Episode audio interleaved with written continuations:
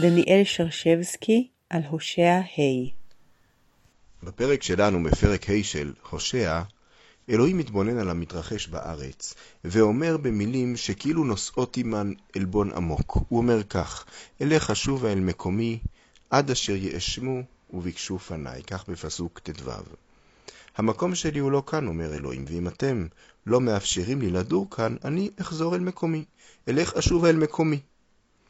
האם אכן מקומו הטבעי של האל אינו כאן, ושהותו בין בני אדם היא רק כאורח זר? המדרש בשיר השירים רבה בפרק ד' תוהה. כתוב אחד אומר במלכים א' ט' והיו עיניי וליבי שם כל הימים, הכוונה היא במקדש, וכתוב אחד אומר בהושע ה' אלך אשוב אל מקומי. כיצד. יתקיימו שני כתובים הללו? אלא פנים למעלה וליבו למטה. דתניא, יכוון אדם ליבו כנגד בית קודשי הקודשים. רבי חייא רבא ורבי שמעון בן חלפתא, רבי חייא רבא אמר כנגד קודש הקודשים של מעלה, ורבי שמעון בן חלפתא אמר כנגד קודש הקודשים של מטה. אמר רבי פנחס, מקיים אני דברי שניכם.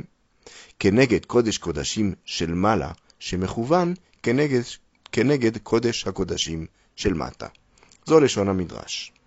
המדרש מציב שני כתובים זה מול זה.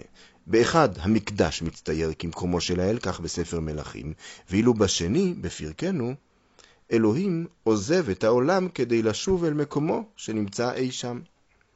הפתרון של המדרש מציג את אלוהים כשייך לשני אזורים בו זמנית, פנים למעלה וליבו למטה.